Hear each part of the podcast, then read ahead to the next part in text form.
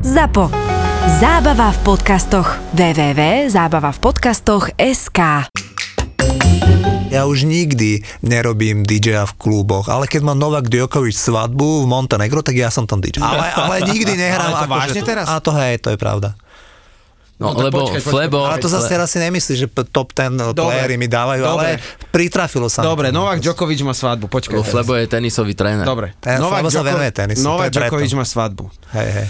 Je to obrovská udalosť a musia zháňať DJ-a. Jak sa k tomu dostanem? Mm, no, mne sa to stalo tak, že Novakov tréner, pokiaľ trošku vieš o tenise, je Maroš Vajda, Áno, viem. Slovák. Áno. A Maroš je môj dobrý kamarát a hrávam mu jeho eventy. Keď mal 50 tak mu hrám. Hej, keď sa jeho dcera vydáva, tak mu hrám. Čiže ja som DJ u ňoho.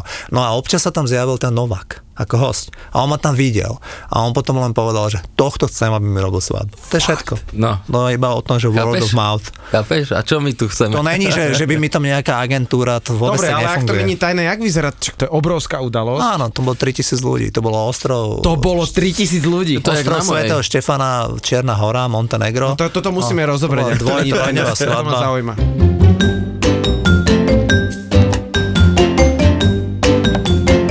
Vo Štvorici na Pambici.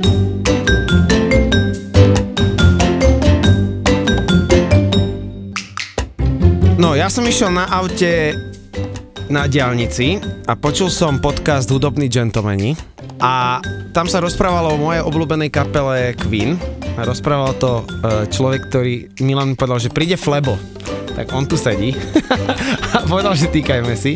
A teraz mi povedal, že v 90 rokoch, že bol DJ. A ja mám akože ja mám z 90 rokov skúsenosť, lebo ja som v 95. akože som mal 12-13 som začínal. V 98. dajme tomu, že už som hrával, ale že tak profi som začal 2001. A ja som počul rôzne storky a som to tiež zažil a podľa mňa, že v 90 rokoch byť DJ, podľa mňa, že bolo že nebezpečné.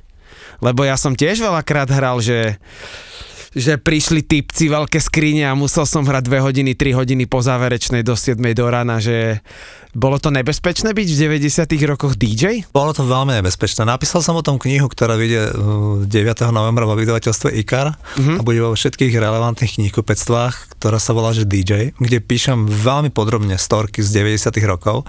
Ja som mal takú smolu alebo aj šťastie, že keď som bol dobrý disjockey, tak som bol v druhej polovici 80. rokov, keď tu bol socializmus. OK. Čiže bolo to veľmi limitované možnosti toho hrania, možnosti zháňania tých vecí, aby som bol trendový, aby som vedel hrať tie veci, A ktoré ty boli si ešte charts. mal aj to, že si musel pred nejakú komisiu Áno, ísť? áno, všetko tam o tom píšem. Okay. Musel som ísť normálne na prehrávky, opakovanie, kde proste bolo 6 ľudí vo veku 75 rokov v oblekoch Chápeš a oni sa tam na mňa dívali a ja som fejkoval, že hrám Mariku Gombitovú a proste, že vlastne na celej diskotéke hrám len hudbu z NDR a, a proste, že to je všetko úplne OK a že som tam vlastne v obleku a v kravate. Hej, toto som tam musel Čiže zafejkovať. normálne Beatles hej, na začiatku kariéry v Áno. obleku. A nechodili títo páni kind of majorovia kontrolovať? Áno, čo... stalo sa mi to. Stalo sa mi to raz e, v, v CKM, e, to bol taký hotel, kde som hral v 86. roku a, a prišli mi tam akože hneď mi ten biletár, mimochodom ten biletár v 90. rokoch hlavný mafián v tejto krajine, vtedy biletár v komunistickom podniku a on mi hneď kričal, že pozor Flebo, sú tu nejakí 50 roční ľudia, že bacha. No a došli tam takí traja neidentifikovateľní ľudia, ktorí medzi tých vexlákov a tie štetky nezapadali. A oni tam, oni tam proste prišli do toho CKM a, a hneď sa pozerali na mňa. Ja som zistil, že tam hrá Michael Jacksona a proste funk a, a začiatok elektronickej hudby a už to tam proste šlo. veľmi trendový sme chceli byť. A oni tam boli a oni mi že pozor, tak ja som zistil, že ja tam nemám ani jednu platňu s československou hudbou. Čiže konec. Tak som začal hrať instrumentálky. To boli na Bčku strana single instrumentálky a hovoril som im, že to je rumúnska kapela. A že, a, a, a že, že to je, lebo tam nebolo po anglicky. A tí ľudia tam proste boli a potom tí biletári, akože ich takým, nejak ich zobrali von, dali im tam nejaký koniak a tak ich tam trošku zblbli a potom ich vytarasili odtiaľ von a ja hneď, eš, ešte, ešte som ich videl chodiť ak idú hore tými schodami a už som to tam znova prášil a už som tam dával tú americkú hudbu. No ale dostaňme sa k otázke. Bolo to, tie 90. bolo to nebezpečné? Vieš, tešil som sa v 80 rokoch, že ten režim padol, bol som na tom námestí, štrngal tými kľúčmi a potom prišla tá nová doba a tá nová doba mi síce priniesla to, že som hneď 20. novembra vycestoval do Rakúska do obchodu Mediamarkt, kde som si kupoval už vinily a prvýkrát som to teda mohol mať a všetko som hral, ale bol tam aj ten side effect, tá druhá strana. A to je to, na čo si sa pýtal, že odrazu v tejto krajine začalo byť úplne bezvládie a, a tá práca tých tých DJkov bola veľmi nebezpečná. Ja som mal tú smolu, že vždy som hral v tých najlepších kluboch, ktoré tu na začiatku 90 rokov boli. A preto hovorím, že smolu, lebo tam, kde chodilo veľa ľudí, tie Tam najkrajšie báby, a t- tak tam chodili tí najväčší zločinci. A bolo to naozaj veľmi nebezpečné. Zažil som veci, naozaj, nechcem promovať tú knihu, ale tam píšem akože srdce rvúce a dých berúce príbehy s tými zločincami, ktorí sú medializovaní, kde som proste do 3 švite na 7 do kolečka hral pre tých ľudí, uzavretý v podniku. Je to tam.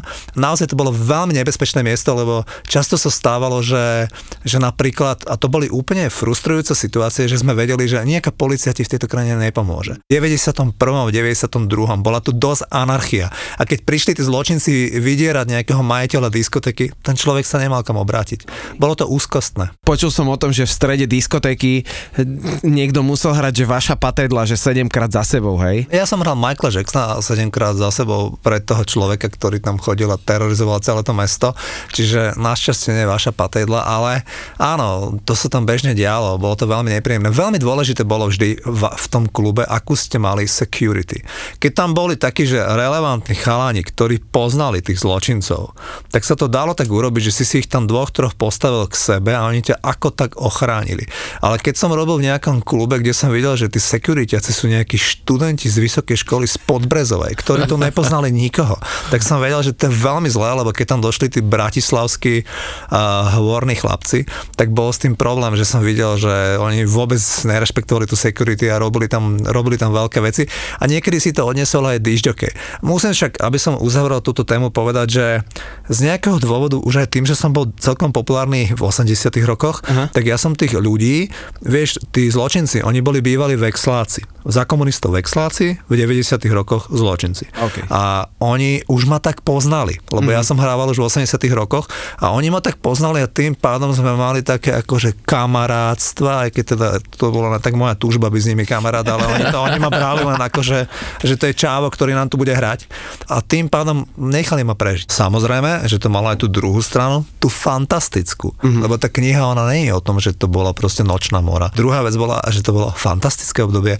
Viete, 90. roky, jak proste z ničoho nič tí ľudia boli s ostatným drátom tu obmotaní a zrazu bola tá sloboda a proste tí ľudia začali chodiť v davoch do tých klubov. Z ničoho nič sme začali hrať tú hudbu v 90. rokoch, akože bola skvelá, lebo bol nástup elektronickej hudby. To vtedy prišlo koncom 80. a 90. rokov, vtedy proste vstúpili Áno. tí najlepší DJ, ktorí proste robili a ja som proste mal možnosť, že ja som v 91. roku vycestoval do USA, ja som tam proste chodil po tých newyorských kluboch, to bolo niečo neuveriteľné z toho čierno-bieleho sveta Československej mm-hmm. socialistickej republiky a zrazu si v klube Webster Hall na Manhattane, kde hraje Robert Cliville zo CNC Music Factory, vedľa teba na parkete tancuje Madonna a ty tam si a pozeráš sa na to, že proste, že žiješ svoj sen. Čiže tie veci boli neuveriteľné, takže ja sa na to, vní, ja to vnímam v, ako fundamentálne veľmi pozitívne všetko, čo som prežil, aj keď, áno, nie som naivný, bolo to trošku aj o prežití, čo sa týka toho, toho divokého západu, ktorý tu bol na začiatku 90 rokov, to, čo si sa pýtal. Vo Štvorici na Pambici. Keď sa vás niekto opýta, čo robíte cez víkend, tak v sobotu nemôžete. V sobotu ste doma a tešíte sa na nový nábytok. Lebo Kondela rozváža aj v sobotu.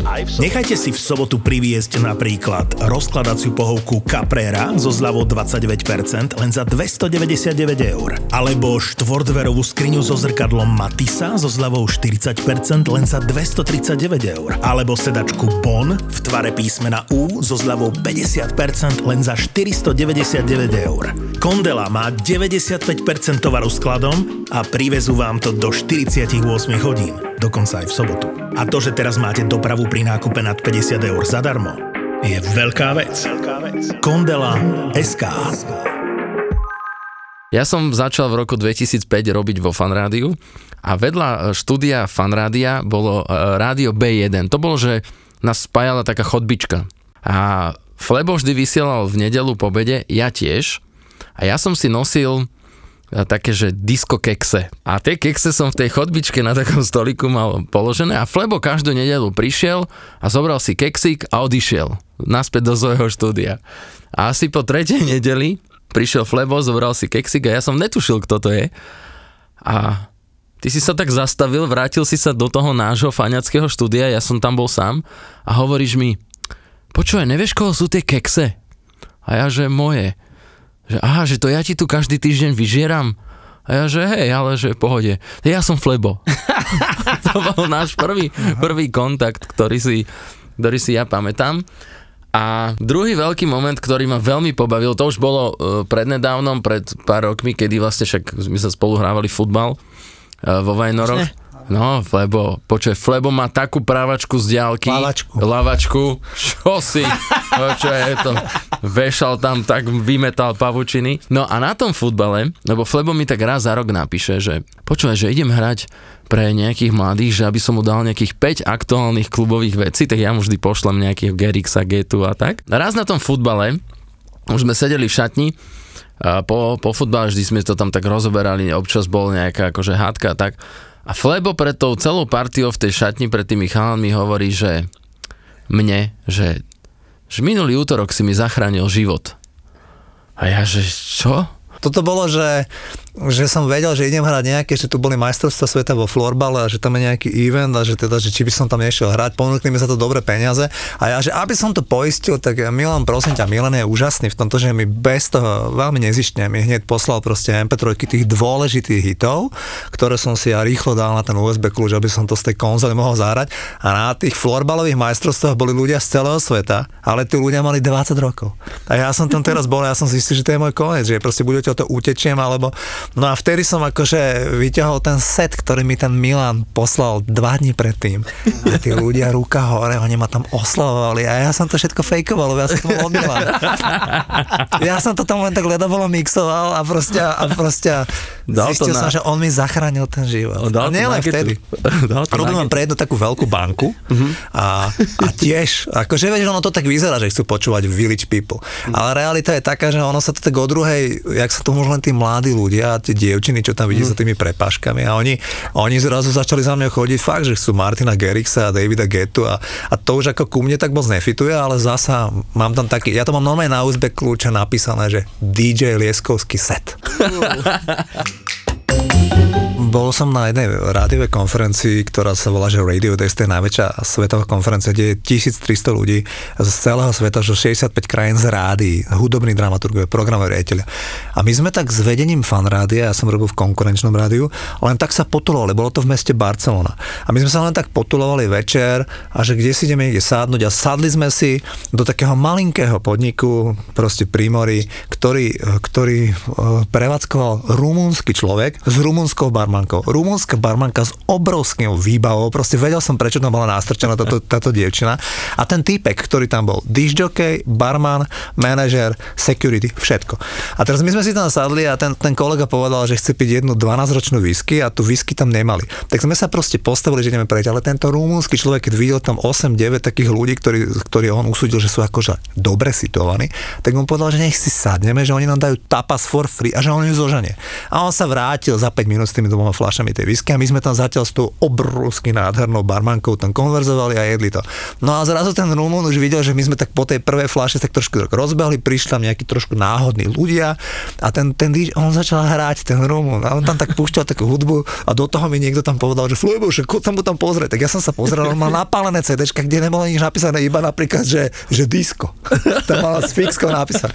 A teraz ja, že čo s tým? No a proste, tak som tam začal počúvať a našiel som tam proste nejaké také veci a začal som to tam tak púšťať a odrazu tak zdvihlo pár ľudí a začali tancovať a, a tí ľudia, oni boli všetci tí účastníci tej konferencie, boli v ubytovaní v hoteli, ktorý sa volá Des Arts, ktorý je 5 hotel, kde stojí izba od 240 hore a tam boli tí najväčší ľudia z tých, z tých Z100 z New Yorku a tí manažeri, brúste bohatí ľudia a šéf MTV a tak. A oni zrazu tam z tej nudnej recepcie sa začali tam presúvať do tohto, do tohto zapadnutého baru a aby som to skrátil, od, o 12. v noci tam bolo asi 300 ľudí, všetci títo ľudia, tí účastníci tej konferencie, ktorí tancovali na stolo. Bol tam jeden významný človek zo Slovenska, ktorý to dokumentoval a hovoril mi, že pozri sa, hen tam na tom stole je šéf MTV Europe, hen tam ten je francúzsky šéf Energy a tam tí ľudia boli úplne odviazaní. A ja som tam robil disjockey, ale striedal ma ešte jeden disjockey, ktorý sa volá Fredrik Severin, ktorý je hudobný riaditeľ MTV, Švéd, taký veľmi dobrý chalan, tak ten, lebo ja som nechcel stále nahrať, chcel som aj ja s nimi popíjať, tak on niekedy vybehol a z tých rumunských napálených ovečiek. Sme tam urobili akože dobrú žurku, ktorá trvala do úplne skorých ránych hodín. Toto je Flebo. Stretol si sa aj osobne, alebo mal si tú, tú šancu alebo možnosť e, s týmito ľuďmi rozprávať o začiatkoch MTV a takéto veci, že prečo vlastne MTV spravilo to, že oni opustili od videoklipov a oni začali viacej robiť kind of reality show, akože jasné vtedy boli, že Beavis a uh, Butthead boli, Áno, pamätám. toto boli pre mňa ikonické veci, ktoré boli vlastne ako keby hudobný South Park, by som to povedal. To znamená, že ale MTV potom už boli také meme obrázky, že And what about music MTV? To znamená, prečo oni z toho upustili, keď oni boli naozaj tí nosní ľudia, ktorí prinašali, že kokos do Zapol MTV bol úplný frajer. Hej. boli úplne trendy. Ale to bolo úplne, že, Butthead. No. to bolo úplne trendsetterské vyslanie. A tú príhodu, ktorú som vám rozprával, na ktorú sa Milan pýtal, je z roku 2008. Čiže už, to je, vieš, že 13 rokov dozadu, už vtedy ten človek tam nepracoval a robil pre jednu švédsku rádiosieť, ale bol ten človek, ktorý bol ten hudobný šéf a ja som sa skôr vypytoval, že jak sa tam plánuje hudba. A on mi to vysvetloval, že sa to plánovalo úplne ako v rádiách. Ten istý selektor, tie isté rotácie. Že ako plánovanie, to mňa zaujímalo, lebo ja som music scheduler, ja celý život plánujem hudbu, ja, ja robím hudobné prieskumy, ja robím toto, hej, ja som hudobný šéf. To znamená, že ja som strašne sa zaujímal o to, že na ako, ako sa tam robia tie researchingy na to. A on mi to vysvetloval, že teraz robí v rádiách a že v MTV sa to robilo takisto. Že presne také isté focus group, a presne také isté rotácie, keď fičala Madonna Hang Up, tak išla každú hodinu 20 minút. Čiže mali tam úplne nastavené tie rotácie. Celé mi to vysvetloval, ale to, že prečo sa tam teraz, ja viem, to je nesledovateľné pre mňa tá MTV, že vraj sa to dosť presunulo na VH1, lebo to je údajne jeden akcionár a oni, oni vlastne na VH1 dali tie klipy a na tom MTV sa dejú tie veci, ktoré, neviem, máš pravdu, ja to vôbec neviem, ako to sa nedá ani sledovať. No, ja by som chcel prejsť teraz k takej etape tvojho života, že Charlie's Pub, Bratislavský. No, tam boli tie veci. Toto mi, toto mi hovoril Milan, že toto on keď začne rozprávať. Tam boli tie veci. To bolo tak, že, že ja som do 92. roku hral len klubovú hudbu z vinilových platní a proste len toto, čo vás zaujíma. Ale v 92. roku uh, prišiel sem taký rakúsky občan, ktorý sa to ako prvý pre mňa, prvý možno, že nebol úplne prvý, ako cudzinec, otváral pub. Ten pub sa volal Queen's Pub, to bolo ešte predtým, to sa nachádzalo hneď vedľa Dimitrovky. A on tam zháňal DJ. A ja som tam proste prišiel, alebo mi to niekto sprostredkoval, aby sme sa stretli a on mi povedal, že by chcel, aby som tam u neho robil DJ a bla bla bla. Ponúkol mi výborné na tú dobu, ešte som nikdy nemal také dobré podmienky. A lenže on odo mňa chcel, že tam sa musí hrať roková hudba, lebo to je pub, krčma. A ja mu hovorím, že moment, ale že ja sa, ja sa vôbec nevyznám v rokovej hudbe a vôbec s tým nič nemám. A on, že to sa musíš naučiť. Že ja ti nakúpim CDčky, ja ti to všetko dám a že nauč sa to. A ten človek ma na to nejako nahovoril. A ja som proste tam začal miesto, miesto CNC Music Factory a proste Black Box a všetkých tých vecí, ktoré vtedy fičali, ja som začal hrať Nirvanu. A ja som sa to naučil, ja som sa to naučil, tí niektorí DJ chodili na mňa, najprv na mňa pozerať, že to nemyslíš vážne. Vieš, ja som tam hral grunge. A oni, a, tak, a ja som to tam hral a začalo to fungovať, začal som mať veľmi dobrý vzťah s tým Rakúšanom a po 1,5 roku keď ten podnik neuveriteľným spôsobom prosperoval. Tam som videl najväčšie množstvo kokainu a všetkých tých vecí vo svojom živote. Tam chodila celá tá hrska. To sú ľudia, ktorí dnes sú v Európarlamente alebo v Národnej rade Slovenskej republiky, alebo sú mŕtvi. To už len tretia možnosť. Všetci títo ľudia tam boli. Ešte, takisto o tom píše. A títo ľudia tam chodili, ten podnik neuveriteľne prosperoval. Jediné, čo ho narúšalo, bolo to, čo si ty povedal v úvode, že sa tam z času na čas javili tí zločinci, z ktorých som sa báli a ktorí tam občas narobili nejakú zlobu. A, čiže to bol jediný taký že negatívny aspekt ostatné aspekty boli fantastické od toho, že ten Rakúšan sa k nám, teda ku mne, neskutočne dobre správal, dával mi za to úžasné peniaze, platil mi taxi, ktorý ma vozil tam a dnu. Akože ja som tam mal neuveriteľné podmienky na tú dobu, takže mne tam bolo nádherne. A po 1,5 roku mi ten Rakúšan povedal, že počúvaj, my ideme ešte s jedným mojim biznis partnerom otvoriť v centre mesta taký podnik a že tam by sme chceli, aby si to rozbehol. A to bol ten Charlie's Pub.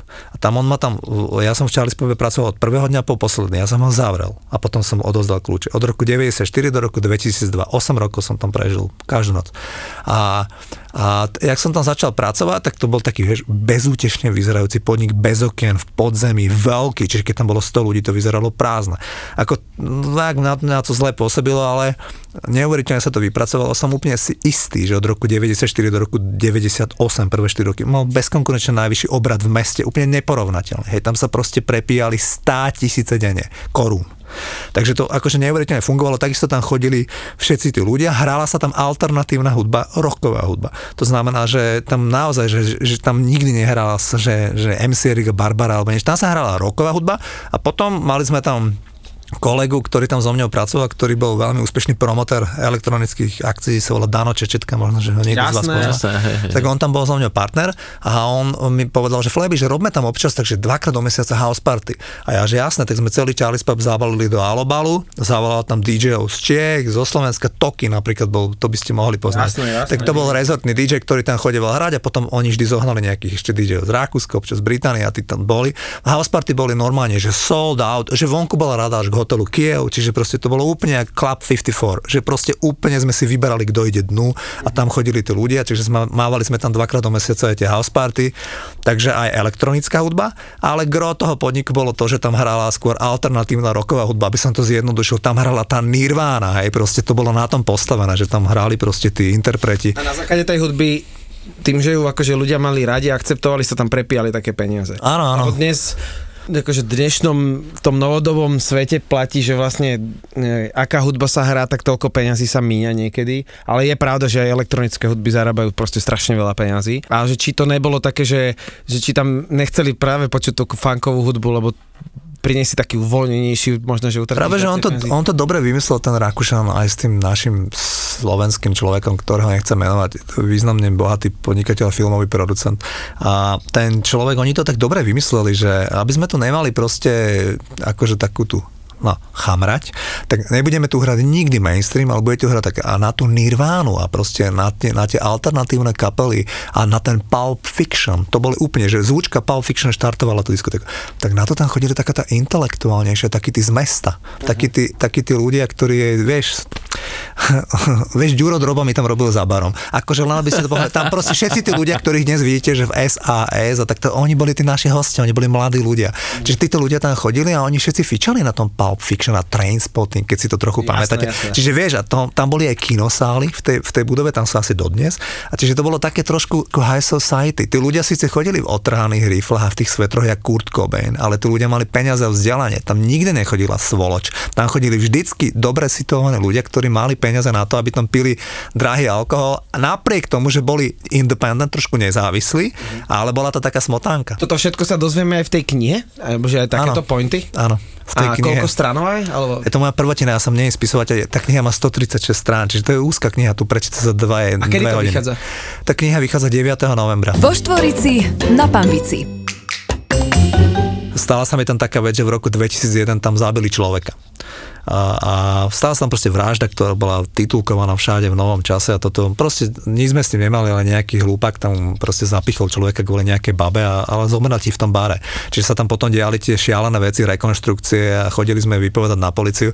A vtedy som tak vycítil, že toto už je posledný klinec a že to takto ďalej nemôže ísť jednoducho. Už ako to bolo, už to už nebolo o tom, jak sme sa to bavili v úvode so smiechom o nejakých tých zločincoch, ale toto bolo už také, že už som tak, že toto asi ja tak nechcem. A potom aj trošku klesli tie tržby, pochopiteľne, lebo už keď sa to rozmazávalo na prvých stránkach, že v Charlie's Pube zabili človeka.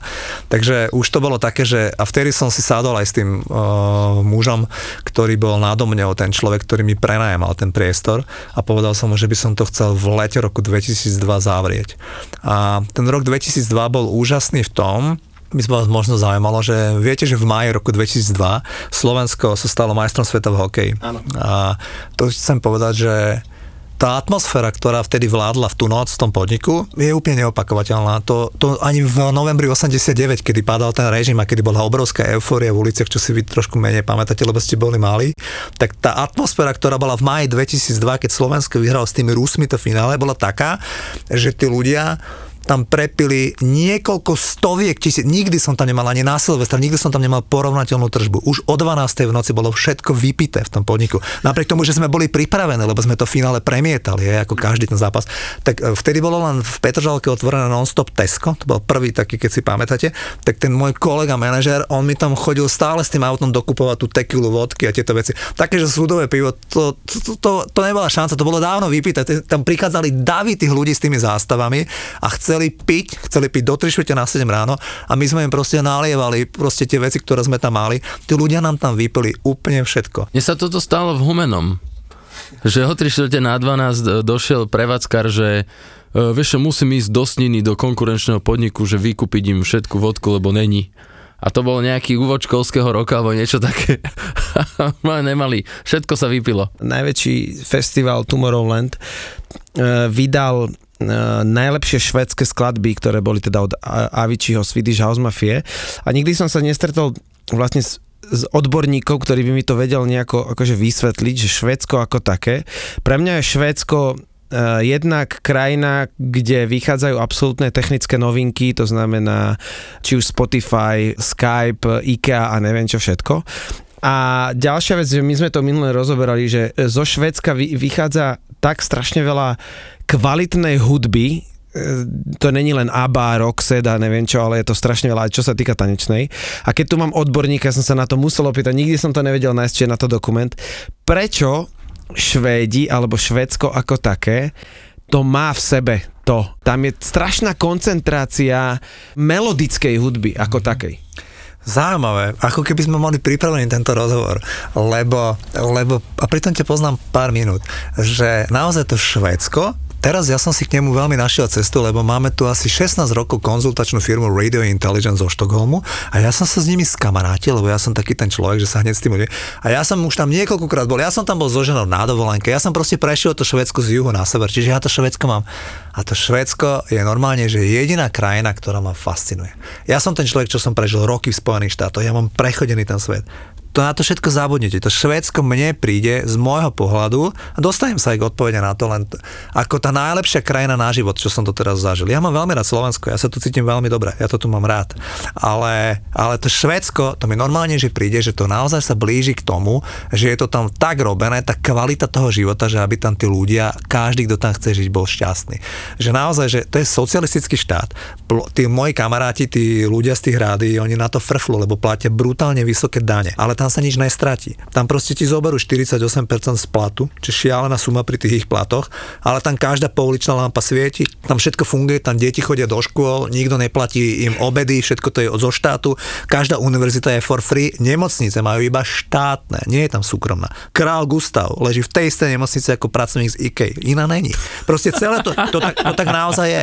Celé to je urobené na takýto systém, že akože naozaj že vybudovaný socializmus a je to teda záležené na tom, že tu ľudia majú tie vysoké dane ale všimol som si vo Švedsku, že je tam tak vysoká kvalita toho života, že naozaj, že bežní ľudia, ktorí naozaj, že pracujú a montujú tie, ten nábytok v tej IKEA alebo robia pre Volvo alebo čokoľvek, tak sú tak dobre zaplatení, že tí ľudia tam majú naozaj, že čo sa týka materiálneho spôsobu veľmi vysokú kvalitu života. Najlepšie to vidím na tom, že ja som taký človek, že rád chodím na dovolenky do Thajska a títo Švedi mi poradili jeden ostrov, ktorý je taký trochu tajný, čo ja mám najradšej, že tam není ani letisko a že tam mám my, že tam je dobre. A tí Švedi Švédi, oni vedia, kde je dobré. My keď sme na rádiovej konferencie v Ríme, tak ja idem za Švédmi a Švédi mi povedia, kde sa ide do klubu, lebo oni vedia, kde je v Ríme najlepší klub. Oni to všetko vedia. A oni mi povedali, že keď ideš do Odchajska, tak nechod na tie ostrovy, čo na, ale chod na hen ten. A ja, že Dobre, a keď som tam bol tretíkrát, tak som sa tak odhodlal s tou mojou ženou, že ideme tam na ten ostrov, tak sme sa tam plavili nejakou loďou. Bolo to trochu ako vo filme The Beach, že také trošku neznáme. Ale keď sme tam prišli a naozaj sme našli raje na zemi a na tom raje na zemi boli iba Švédi. A tí Švédi mali priemerný vek 85 rokov. Tam proste, tam dôchodcovia vo Švedsku, čo u nás, žiaľ Bohu, vrátane tých dôchodkov, ktoré sú akože strašne príšerné, tak my tu máme súcit tým dôchodcom, lebo vidíme, že tí ľudia majú existenčné problémy s kúpou liekov a podobne. Vo Švedsku je to tak, že tí ľudia, ktorí majú 85 rokov a žijú, a, a oni žijú, lebo oni žijú dlho, tak oni idú na trojmesačný trip do Thajska, kde ich masírujú tie 25-ročné Thajčanky a oni tam na tom bielom piesku ležia. Tí 85-roční ľudia. Ja neviem, či to tu môže niekde existovať, hej. To sú akože moje rodičia asi sotvadajú. Takže v tomto smere som to videl, že tam majú naozaj že veľmi vysoký životný štandard. A je o tom jeden fantastický dokument na Netflixe, ktorý sa volá niečo s populárnou hudbou, je to celá séria, neviem presne, sorry, naj, nájdete, vygooglite, keď si dáte pop music Netflix, tak to vyhodí. Je tam celá séria, ja som bol upozornený na druhú časť a to je presne o, o tom, že, že prečo zo Švedska ide tá najlepšia mainstreamová populárna hudba. Je to 45 minút, ja som nezavrel ústa a ne, nedýchal som, keď som to pozeral. A spomeniem iba na motávku, že tam tí producenti, ktorí tú hudbu robili od Britney Spears cez Bon Joviho, Pink a tak ďalej a tak ďalej, dosiahli level, že formácie ako Backstreet Boys, ako tá Pink a tak ďalej a tak ďalej, Celine Dion a podobne, si kupovali letenky za svoje vlastné peniaze za tými chlapcami, ktorí mali štúdio v budove, ktorá vyzerala ako dom služieb u nás v Dubravke. A oni jednoducho za nimi tam chodili, že čaute, my chceme od vás pesničku. A toto v tom dokumente je všetko a je to parádne ako typek, gitarista metalovej skupiny, ktorý vypomáhal a nosil kávu v tom štúdiu. Išiel na nejaké svoje turné metalové a vrátil sa a povedal, zložil som taký gitarový riff a hovorí tomu svojmu šéfovi, že čo si o tom myslíš? A v tom momente on tam sedel z Pink a hovorí, no zahraj to tejto babe, možno z toho niečo bude. Tak on je tam nahral na na na na na na na na na na na na na titulná skladba z albumu. Ja by som odporúčal všetkým pozrieť si tento dokument, o, o šve, že prečo vlastne švédska hudba je ako keby najsilnejšia. Je to presne od, hovorí tam typek z Aby a on je v nejakej oni ak skončili v AB, tak on je v nejakej komisii a v nejakej autorskom zväze, niečo pravda. také. Akože, Benny Ulveu sa volá, je to pravda, on sedí ako šéf, čo sa týka tých kreditov, to je jak Soza u nás. To som sa ťa chcel spýtať hneď, ako som sem prišiel, že vlastne tá competition, že či, na čom to dnes je vlastne založené. Či sú to naozaj len tie skills tých DJov, že kto jak presne mixuje, kto má aký feeling na tie veci. Lebo vieš, ja keď som v 80 rokoch bol DJ, tak viete, ktorý aspekt bol úplne kľúčový, pretože ktorý DJ je dobrý? ktorý zohnal tie nahrávky. To je dnes preč, pretože dnes BAM v Michalovciach má tie isté veci, ktoré mám v kufríku, tu ty, ktorý robíš. To je, rozumieš, že to to isté, každý si to dnes vie, ale v 85.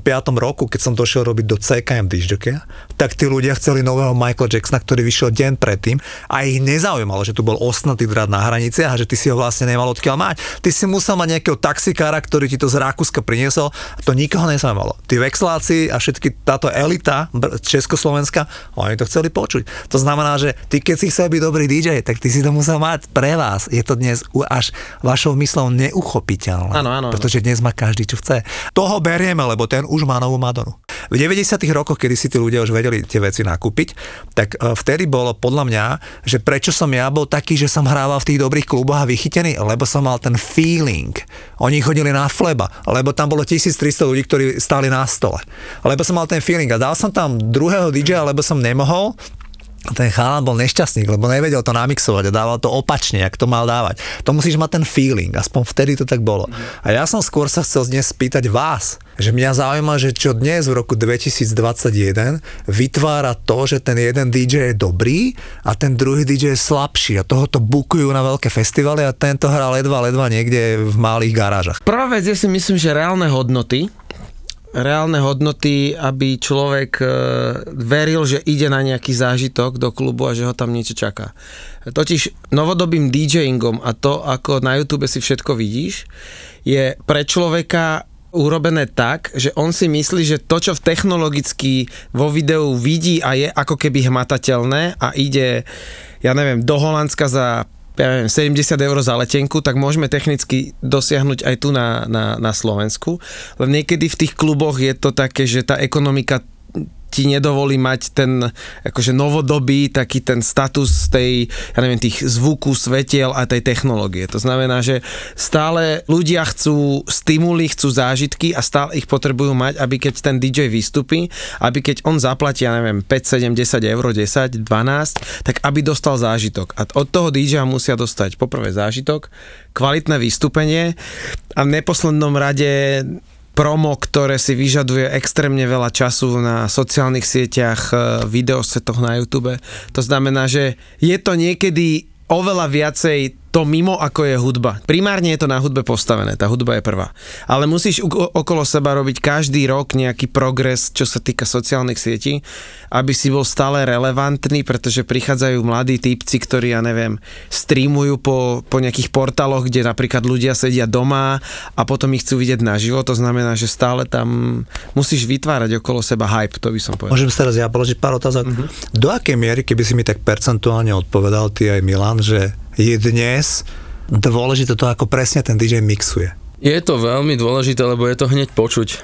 Pri klubovej hudbe je to najdôležitejšie. Je to stále veľmi Je to, vysoký je to, je to, je to Áno, úplne, aha, dobre, je to dobre. najvyššia pozícia. Tam je to hneď počuť. A, dru, a, a aký, aký dôležitý aspekt je feeling, alebo nazvime to výber? Hneď za tým. Hneď za Hneď, tým. vieš čo, ja si presne to by som chcel doplniť, že je dôležitý ten feeling aj v dnešnej dobe, lebo je síce pravda, že stiahneš si hoci čo od hoci koho, od hoci kadiaľ, ale stále platí, že ono, ono sú aj nejaké také vzorce vyrátané, že aké akordy máš použiť, aby si bol úspešný v pesničke. A jednoducho, ja si myslím, že, že ten DJ musí sledovať to dianie na tom parkete a musí vedieť odhadnúť, že OK, teraz dám toto, lebo viem, že buď ich preberem, alebo to ožije, alebo potrebujem ukludniť, alebo niečo, niečo, niečo, keď chceš tú noc nejako ťahať. A toto si myslím, že presne ako hovorí Miro, že to sú, stále sú to dva veľmi dôležité aspekty. Vo Štvorici na Pambici. V 80. a v 90. rokoch DJ neprodukovali veci, ale DJ, ktorí boli výborní, najmä som to zažil, keď som býval v štátoch, remixovali veci. To znamená, že boli DJ, že Frankie Knuckles, CJ McIntosh alebo John J. Bean Benitez, ktorí remixovali pre Madonu, Cindy Lou, pre Michaela Jacksona. Čiže tá Madonna, ona keď to vydala, tak ona chcela, aby jej remix urobil J. Bean. A ten jej urobil z tých vecí tanečné remixy, ktoré sa potom hrávali v tých kluboch. Čiže vedel som, že tí špičkoví DJ, ktorí hrali v tých dobrých kluboch, kde som ja chodil ako návštevník, tak oni boli známi tým, že ty kokso len remixoval plátňu pre Madonu. Toto je presne aj v tom dokumente, o ktorom som hovoril, že, že skladba od Ace of Base All That She Wants, ich vlastne prvý, prvý veľký hit, oni vedeli dopredu, že to bude hit, lebo presne ten, zabudol som meno, Denis, Denis, uh, švedský producent. Áno, áno, áno. Denis, Čavo v tom dokumente, ja ne, akože neberte to zlom, ale on fakt vyzerá jak spotená socka. A jeden z najúspešnejších DJov a potom producentov všetkých týchto Backstreet Boys a tak ďalej. Tak oni ho nejakým spôsobom našli a mali tú nahrávku tej pesničky, dali mu to, on to nejakým spôsobom podkopol a začal to hrať na svojich diskotekách ako totálne neznámú vec a tam vybuchovali tie kluby, čiže oni vedeli, že, že aha, funguje to v klube, a to boli presne 90. roky, Áno. Ace of Base, funguje to v klube, poďme to doťuknúť a, a dotlačili ho k tomu, aby sa to dokončilo a zrazu tak aj bolo number one, neviem koľko a neviem kde všade. Dnes je napríklad výhoda, že máš, máš nejakú skladbu, a že, ktorá vyjde ráno a ty si ju po obede vieš tak zeditovať, že si úplne unikátny. A toto je tá vec, ktorá je ešte posledná vec, byť unikátny. Á, rozumiem. To znamená, že ty si môžeš spraviť taký bootleg, taký, taký remix, ktorý nikto nemá a máš ho ty, že sa ľudia dopytujú a, a nemusíš ho riešiť, či vôbec vyšiel na nejakom labeli alebo tak, že to dneska absolútne nefunguje, že, že si to spravíš. Takže taká, že ja by som to uzavrel, že, že unikátnosť.